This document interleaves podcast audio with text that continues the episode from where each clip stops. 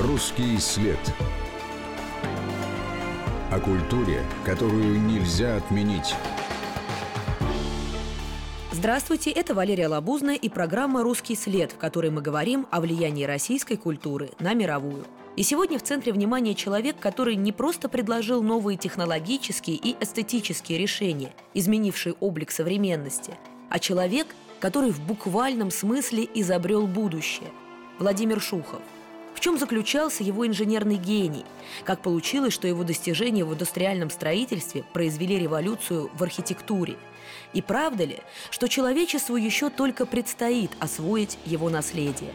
Об этом нам рассказывают профессор кафедры конструкций зданий и сооружений Московского архитектурного института Ольга Суслова и историк архитектуры Айрат Багаутдинов. Русский след. Все-таки, если мы посмотрим вот на развитие всей мировой архитектуры, какую веху представляет Владимир Шухов и в чем его было главное изобретение и инновации? Говорить о влиянии Шухова на архитектуру можно, наверное, с оговоркой. Да? Оговорка должна состоять в том, что Шухов все-таки архитектором не был, он был инженером-строителем. И, точнее, он был инженером широкого профиля, но в том числе занимался строительными конструкциями. И, безусловно, тот факт, что он придумал новые виды конструкций, точнее, не тот факт, а вот сами конструкции вошли в архитектуру не сразу, но вот вошли в нее и изменили облик, это точно. Хотя он на это, я думаю, не рассчитывал. Он преследовал исключительно инженерные задачи, создать такие конструкции, которые были бы более экономичны, более быстро возводимы. Все, что делал Шухов, как он сам писал, надо мыслить симфонически. И все, что он делал, проектировал, он это все осмысливал со всех сторон. Во-первых, технологичность. Все, что он возводил, он продумывал, как это будет строиться. Технология обязательно была в его власти. Экономичность. И, конечно, какой-то математический расчет всегда присутствовал, потому что Шухов инженер-механик, который подавал надежды как математик. И математика всегда была заложена. Шухов своими постройками доказал необыкновенную красоту сущности математики. Какое-то божественное происхождение математики. Русский след. Как мне кажется, вот для того, чтобы понять, какое значение изобретения Владимира Шухова имели для мировой культуры, архитектуры, строительства, промышленного дизайна, очень важно сначала вот разобраться в том контексте, в котором он работал и который, наверное, вот во многом превосходил. Вообще девятнадцатый век и его вторая половина – это, с одной стороны, эпоха индустриализации, веры в прогресс, технологии, а с другой стороны и опасений, что эти технологии уничтожат нечто важное. Да? И мы все знаем критику Джона Раскина, который считал, что вот эти металлоконструкции – это то, что убивает настоящее искусство и настоящее ремесло. Расскажите, пожалуйста, о духе этого времени в мире и о том, ощущал ли этот э, дух Владимир Шухов здесь, в России. Начнем с металлоконструкций. Дело в том, что металл в архитектуре был известен со времен Древнего Рима. Лошади выковались, и металлопроизводство было. Ремесленное, конечно, не фабричное, но было. Металл был известен и применялся даже в строительстве. Затяжки в русских храмах тоже э, металлические. В частности, вот в соборе Василия Блаженного есть металлические затяжки. Поэтому металл-то был, но ему не доверяли. Считали, что это рукотворный материал, поэтому он не вынесет тех нагрузок, которые выносят естественный материал, дерево, камень. Ему не доверяли. Крупнейший теоретик искусства девятнадцатого века, британец Джон Раскин в своей книге «Семь светочей архитектуры» писал: возможно, самым богатым источником подделок, которых нам ныне стоит остерегаться, стало то, что возникает в сомнительной форме и с трудом поддается установлению закона и ограничению. Я имею в виду применение железа. До начала нынешнего века архитектура использовала в основном глину, камень или дерево, в результате чего чувство пропорций и конструктивные каноны целиком или в немалой степени основывались на свойствах этих материалов. Так что переход к использованию металлических каркасов ощущается как отказ от основных принципов архитектуры. Надо отделить зерна от плевел и найти правило, которое поможет нам на чем-то остановиться. Это правило, на мой взгляд, состоит в том, что металл может использоваться в качестве элементов крепления наподобие цемента, но не в качестве опоры. Едва железо хоть в какой-то степени заменяет камень, выдерживает тяжесть и собственным весом противостоит распору или в виде стойки или перекладины выполняет работу деревянных балок, как здание, в котором было допущено подобное применение металла, перестает быть произведением архитектуры. Первая металлическая конструкция чугуна, это мост через реку Северн, тысяча семьсот пятьдесят четвёртый год. И потихоньку-потихоньку, вот начиная с восемнадцатого века, к середине девятнадцатого, металл уже становится серьезным строительным материалом, применяющимся в разных зданиях, и промышленных, и общественных.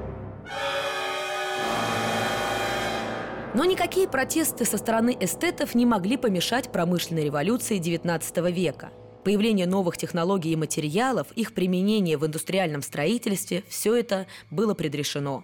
И витриной, авангардом прогресса стали промышленные выставки. С их помощью мировые державы соревновались в самых передовых изобретениях. И именно там демонстрировались экспериментальные сооружения из железа, стекла, стали. Первым подобным мероприятием, прогремевшим на весь мир, стала Всемирная выставка в Лондоне тысяча восемьсот пятьдесят первого года. Для нее был построен так называемый «Хрустальный дворец» – огромный прозрачный павильон из стекла и чугуна. Несмотря на то, что тот же Раскин увидел в нем гигантскую оранжерею, по сути теплицу, многим современникам он казался воздушной конструкцией, практически миражом.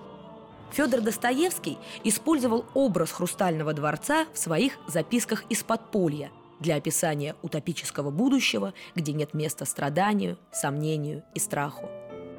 Но что же делать, если я забрал себе в голову, что живут и не для одного этого, и что если уж жить, так уж жить в хоромах? Это мое хотение, это желание мое. Вы его выскоблите из меня только тогда, когда перемените желания мои. Ну, перемените, прельстите меня другим, дайте мне другой идеал. А покамест я уж не приму курятника за дворец. Пусть даже так будет, что хрустальное здание есть пуф, что по законам природы его и не полагается, и что я выдумал его только вследствие моей собственной глупости, вследствие некоторых старинных, нерациональных привычек нашего поколения. Но какое мне дело, что его не полагается? Не все ли равно, если он существует в моих желаниях? Или, лучше сказать, существует, пока существуют мои желания? Это были постройки часто временные, павильоны Филадельфии, вот Бари, Эйфелева башня. Это были постройки временные, то есть опять-таки некоторое недоверие к металлу было. Но мы знаем, Эйфелева башня стоит, Шуховская башня стоит. Многие металлические конструкции оправдали себя, доказали свою прочность и выносливость. Поэтому металл ворвал внезапно, особенно мощно в девятнадцатом веке. И, конечно, как все новое, он очаровал многих инженеров, конструкторов, и они Они стали творить, в общем, необыкновенные какие-то конструкции, пытаясь выжать из него максимум возможностей. Первая всемирная выставка за пределами Европы в США состоялась в тысяча восемьсот семьдесят шестом году в Филадельфии. Среди тех, кто строил для нее павильоны, был инженер Александр Бари. Он родился в Петербурге, но на тот момент жил в Америке. Но очень скоро ему предстояло стать создателем первой инжиниринговой компании в России.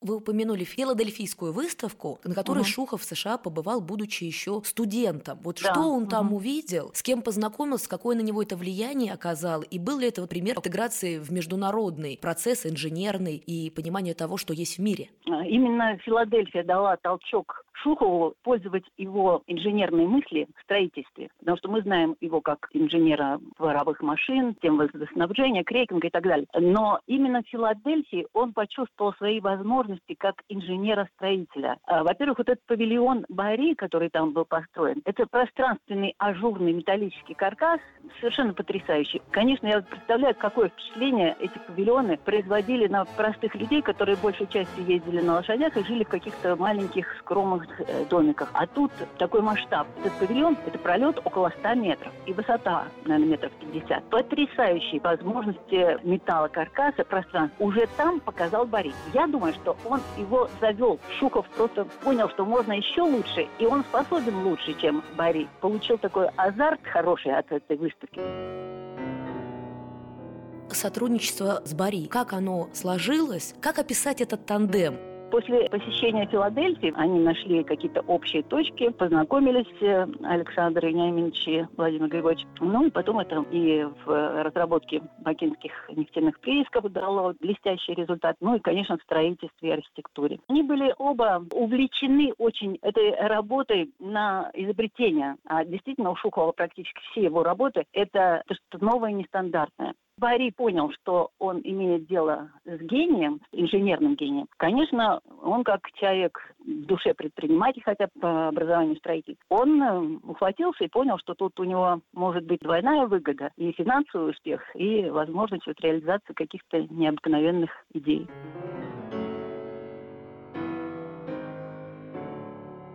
Если мы берем вот такой ракурс какого-то международного сотрудничества или обмена идеями, получается, что Бари у нас американско-российский как бы российский инженер, и они едут в Баку на нефтяные прииски, где да. работают угу. Нобели. То есть это Нобель, с самого да. начала достаточно интернациональная команда. Вот расскажите про эту среду и как это было устроено. Интернациональная по факту их национальности, но на самом деле...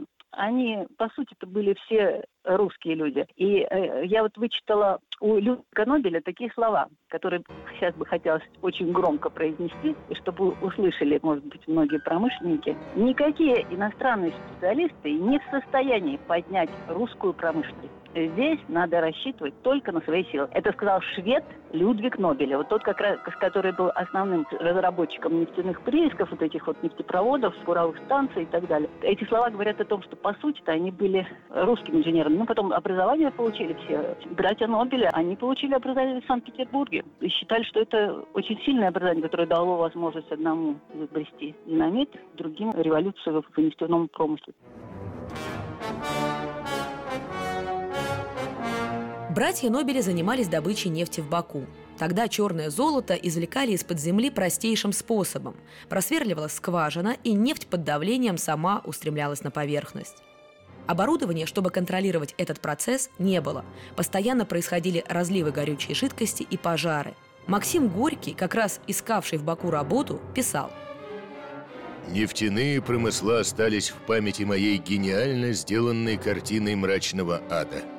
Эта картина подавляла все знакомые мне фантастические выдумки устрашенного разума, все попытки проповедников терпения и кротости ужаснуть человека жизни с чертями в котлах кипящей смолы и в неугасимом пламени аду. Я не шучу. Впечатление было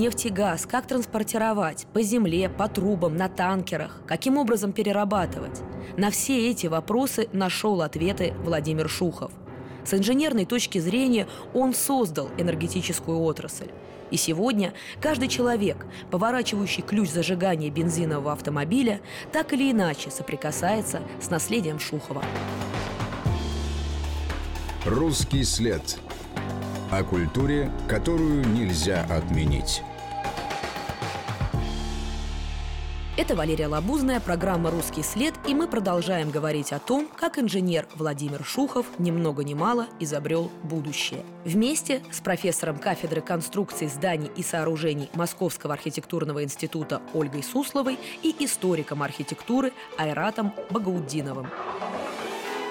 «Русский след». Какие новые конструкции изобрел Шухов, которые уже изменили архитектуру?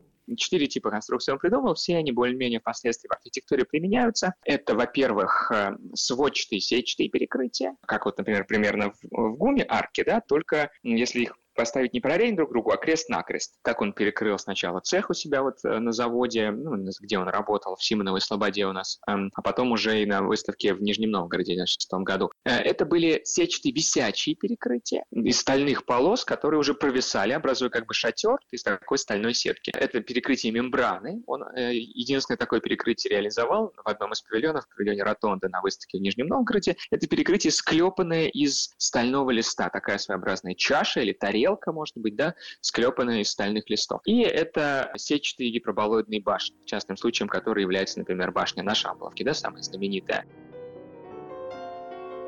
Все его конструкции, прежде всего, очень легкие, очень легкие. Он стремился к рациональности и легкости конструкции. Когда распорная конструкция цилиндрического свода стянута просто тросами, то есть это минимальный расход материалов, это шуховский стиль.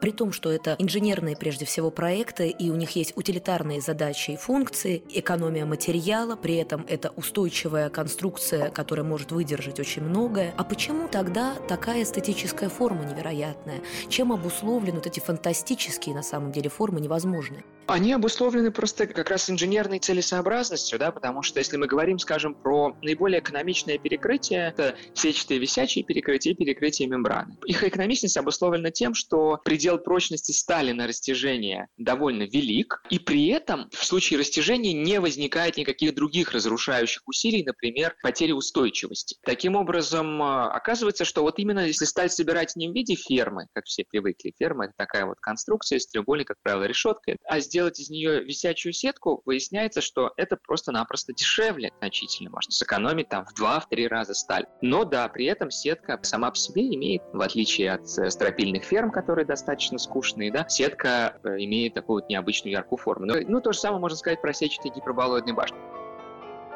Я считаю, что высота его инженерного успеха, самая большая высота, это его водонапорная башня. Вот этот гиперболоид вращения его известный, который больше все знают по Шаболовской башне, он использовал его в своих водонапорных башнях. Их было очень много. Только в Академии наук список его работ, по-моему, там за тридцать. Что в этих башнях? Это изящная, ажурная конструкция, но она несет, она несет гигантскую нагрузку. Я уже сравнивала, это такие девушки с тонкой талией, которые несут вес больше своего собственного. Ну, так иногда и в жизни происходит. Женщины, девушки несут нагрузку больше собственного веса. Продолжая о стиле и о методе, вы сказали о совершенстве математики, воплощенном вот в этих архитектурных формах. Но, будучи универсальным как бы гением, да, вот в таком классическом, наверное, вот как Леонардо, понимании, угу. уже еще интересовался медициной. Есть ли там вот это органическое да, он... совершенство?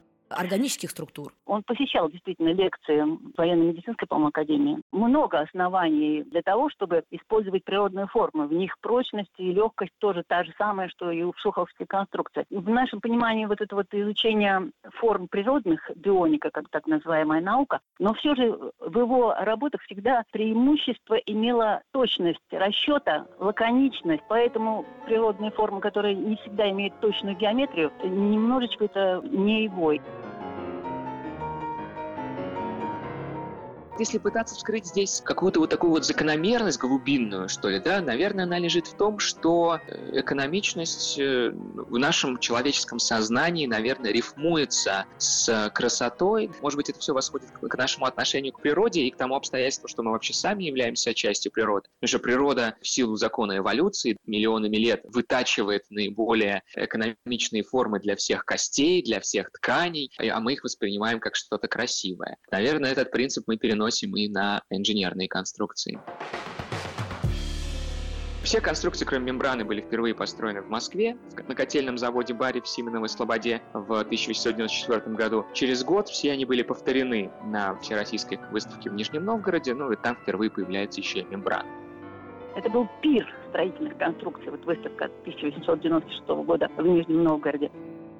Вся эта история, связанная с выставкой, она выглядит как, может быть, не авантюра, конечно, нет. Я думаю, что вряд ли Александр Владимирович Бари в это время уже авантюрным человеком. Но она выглядит как просто такой достаточно смелый, серьезный шаг со стороны этого бизнесмена. Бари в некотором смысле Шухову дал карт-бланш. То есть сам факт того, что Бари как бизнесмен решился на то, чтобы э, залезть в строительство, в гражданское строительство, это любопытно. Довольно рискованно, что он здесь разрешил Шухову э, использовать новаторские конструкции.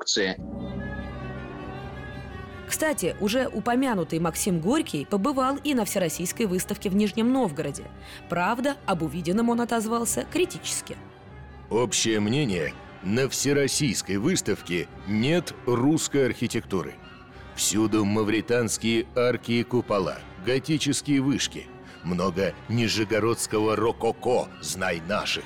Какие-то фантастические кривулины, масса разнообразно изогнутых линий, в которых нет ни кокетливой игривости стиля веселой маркизы, ни одной простой детали, все с ужимкой, ни признака красоты. Кое-где проглянет кусок Византии, кружево русского рисунка, и исчезает, подавленное всем другим.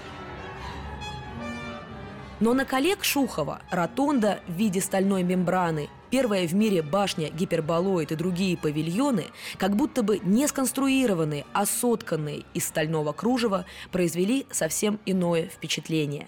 Так один из основателей теории машин и механизмов в нашей стране, профессор Петр Худяков, писал: конструкции эти возбудили как у специалистов, так и у публики захватывающий интерес, особенно потому, что основная идея их устройства являлась вполне оригинальной и не могла быть позаимствована изобретателем ни в западноевропейских, ни в американских образцах. Новизна их открыто признавалась всеми, а преимущества в смысле малого веса, необычной легкости изготовления и дешевизны были проверены опытным путем.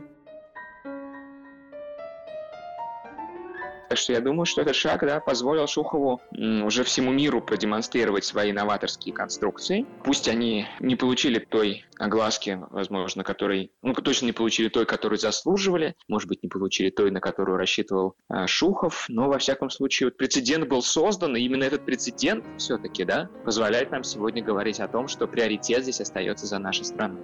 Когда в Лондоне строят Хрустальный дворец, это вызывает резонанс. Чикагская выставка «Колесо обозрения», Эйфелева башня, да, вот как раз эти всемирные выставки. Почему появляется на выставке в Нижнем Новгороде гиперболоид? Это такой реакции современников не находит. Вот есть объяснение, в чем тут дело? Во-первых, это все-таки не всемирная выставка, это выставка всероссийская, и на ней, ну, было просто мало людей, сравнительно мало людей из-за рубежа. Ну, просто как бы ее статус не такой крутой, она, это гораздо менее крутой, как бы мы сейчас сказали, инфоповод. Второй, при всей своей уникальности, в них не было какой-то элементарной, легко улавливаемой любым э, журналистом или потребителем привлек... э, уникальности. Да? То есть это было непонятно, почему это уникально. Вот Эйфелева башня, ее же никто не ценил за то, что это какая-то там сложная ферменная решетка. Ну, к тому же, что фермам уже сто лет в обед было. А она была важна тем, что она самая высокая башня на Земле. Я думаю, что если бы Шухов построил самую высокую башню на Земле, гиперболоидную тогда, то она бы тоже получила значительно большее влияние.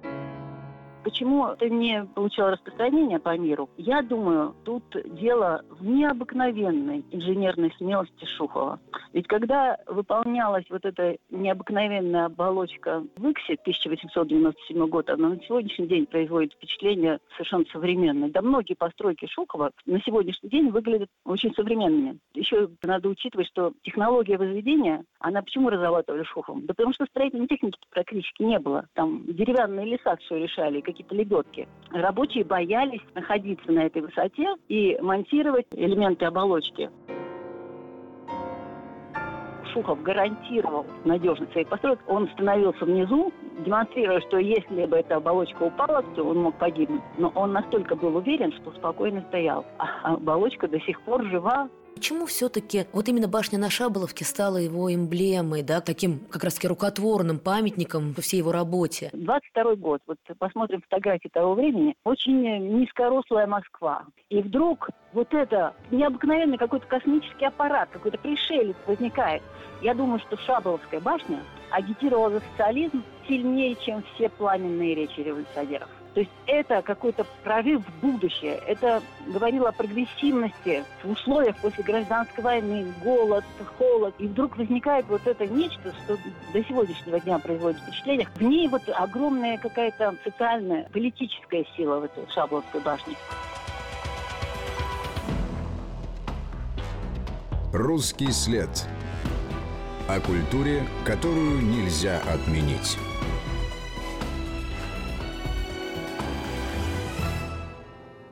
В водонапорной башне они стояли где-то всегда на заводских территориях, или, ну, в Коломне стояла в центре города практически. Их не так видно было. А это посреди Москвы, видное с разных точек, возникло что-то научно-фантастическое. Конечно, это придало веры в будущее. Пролетарский поэт Николай Кузнецов так отозвался на это событие. В синеву на полтораста метров, откуда видны далекие башни, до туч, гоняемых ветром, выросла радиобашня. Сжималось кольцо блокады, когда наши рабочие плечи поднимали эту громаду над Замоскворечьем.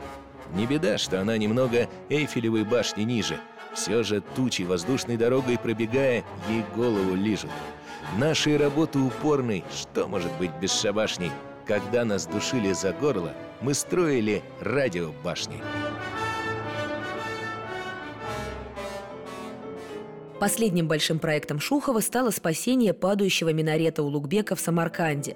Памятник средневековой архитектуры сильно пострадал от землетрясения. тридцатиметровая башня опасно накренилась, и ее разрушение было вопросом времени. Но и попытка выпрямить минарет грозила катастрофой, ведь каменный столб мог переломиться. Вместе с архитектором Михаилом Мауэром Шухов разработал невероятно смелый план – оторвать башню от основания, качнуть в воздухе и поставить прямо. Так и поступили. С помощью тросов и деревянных лесов минарет аккуратно отделили от фундамента, отремонтировали поврежденные участки и вернули на место. Благодаря точным расчетам Шухова архитектурный шедевр Самарканда сохранился до наших дней.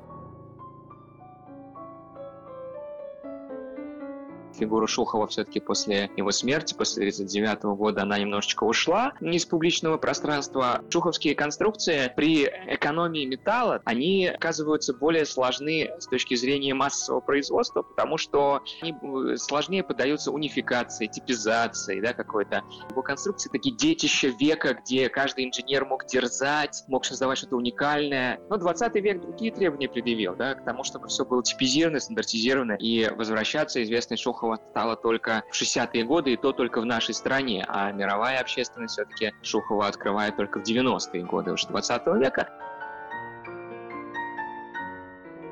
Когда мы говорим о живописи, литературе, музыке, мы понимаем, как распространяются эти новации, новые слова, изобретения по миру. Книгу можно перевести, картину можно привести, театр ездит с гастролями. А архитектура или инженерное сооружение, инфраструктурное сооружение не такое мобильное. Вот как мир познакомился, кто из зарубежных авторов того времени увидел эти объекты, которые создавал Шухов? История известная. Фрай Отто, это архитектор немецкий, который занимался тентовыми конструкциями, тоже легко сборные, транспортируемые. Сейчас эти известный его павильон на выставке Ферго. Какие-то семидесятые годы он организовал лабораторию по изучению легких конструкций. И вот там, значит, поиски каких-то сетчатых конструкций, легких конструкций. И вдруг кто-то нашел фотографии работ Шухова на Нижегородской, в частности, выставке. Лаборатория была в шоке. Они сказали, что же мы ищем, когда это все уже найдено и было построено. И тогда они командируют молодых людей, Грефа и второй, по-моему, Перси, фамилия, в Россию, в Советский Союз. И те объезжают все города, где были постройки Шухова. Они приехали заниматься исследованием этих конструкций скорее с такой исторической точки зрения. Да? Они пишут книжки, действительно, сделали замечательную книжку в девяносто четвёртом году «Искусство конструкции», которая была переведена в том числе на русский язык, которая рассказывает про разные шуховские идеи. Эта книга известная, спасибо им большое за эту книгу, потому что они тоже в какой-то степени для нас самих тогда открыли Шухова, внесли вклад в раскрытие его творчества. Русский след. Начиная с девяностых годов, когда вот уже мировая общественность это все открывает. Скажем, там Норман Фостер, который сделал перекрытие в виде сетчатовой спорушенной оболочки, сетчатого свода в виде тора для внутреннего двора Британского музея. Благодаря Норману Фостеру внутренний двор Британского музея как будто накрыт легкой стальной салфеткой. Солнечные лучи проходят сквозь оболочку и отбрасывают на все внутреннее пространство четкие геометрические тени. В другой работе Фостера, небоскребе Мэри-Экс, больше известном как Корнишон из-за своей овальной формы, тоже прослеживается влияние Шухова. Сам архитектор признавался. Шухов, бесспорно, был ведущим инженером своей эпохи в России, но он также был одним из величайших инженеров-строителей начала двадцатого века. Его труд имеет международное значение. Он был первопроходцем в использовании совершенно новых структурных систем, отличающихся изяществом и геометрической сложностью, что доказало его редкую способность сочетать инженерное мастерство со структурным эстетическим видением. Каких авторов, как последователей в мире вы бы выделили? Что изобрели они, как они переосмыслили то, что изобрел Шухов? Понимание гиперболической конструкции как несущей конструкции присутствует в работе Тоито, это медиатека Сендай в Японии. И Норман Фостер говорил о том, что он очарован его творчеством Максимилиан Фукса в Миланском выставочном комплексе. Но не так звучно получилось, как, как это... шуховских водопроводных башнях. Я его, эти конструкции оцениваю как какое-то явление, явление в архитектуре, несравнимое с другими. Что-то было в его творчестве, может быть, это какой-то природный вкус, что он не позволял себе и в архитектурном, и в инженерном смысле делать какую-то нелепость, лишнее что-то применять. Есть гиперболическая постройка в городе Кобе, в порту в Японии, тоже вроде из металла, тоже вроде вот гиперболоид, но некрасивая.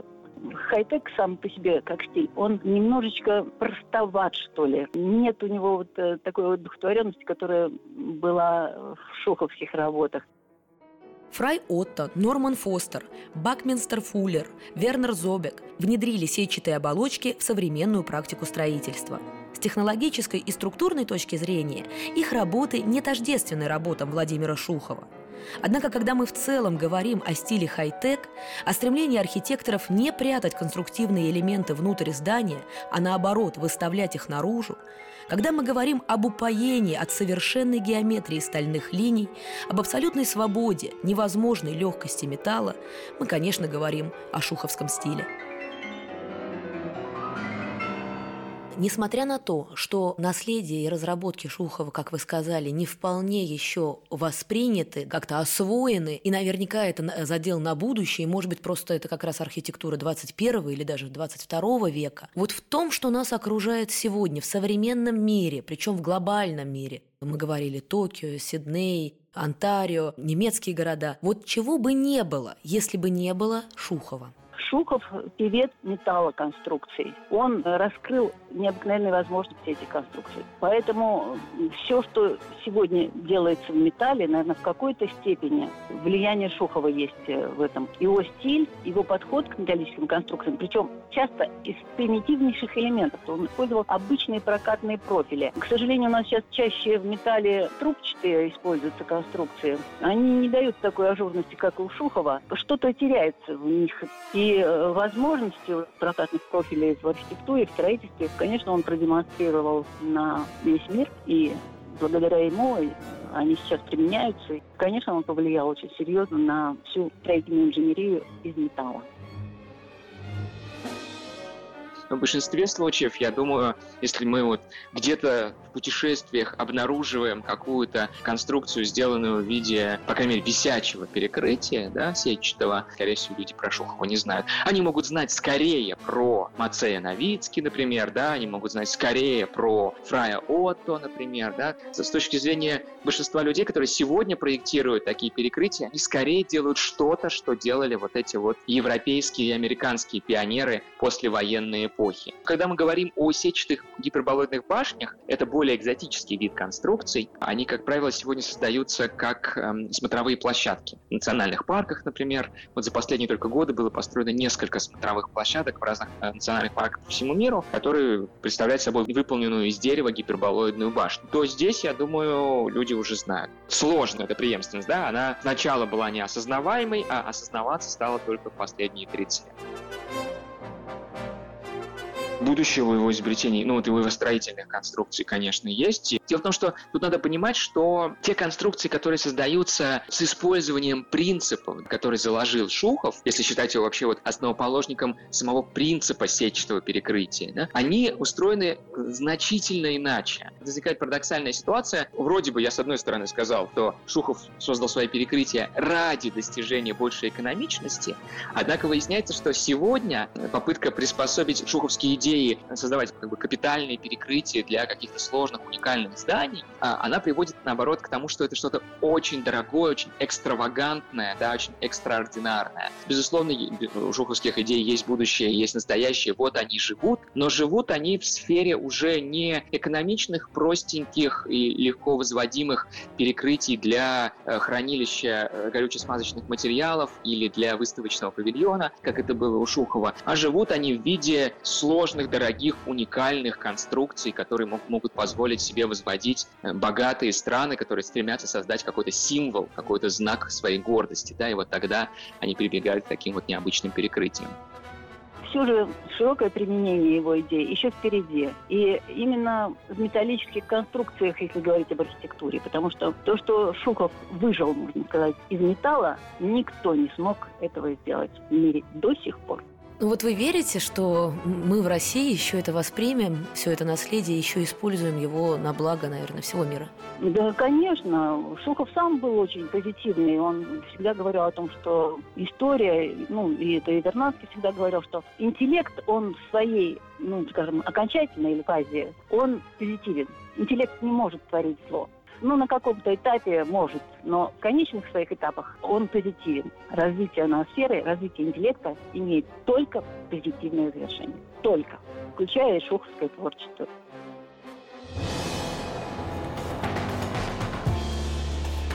Русский след.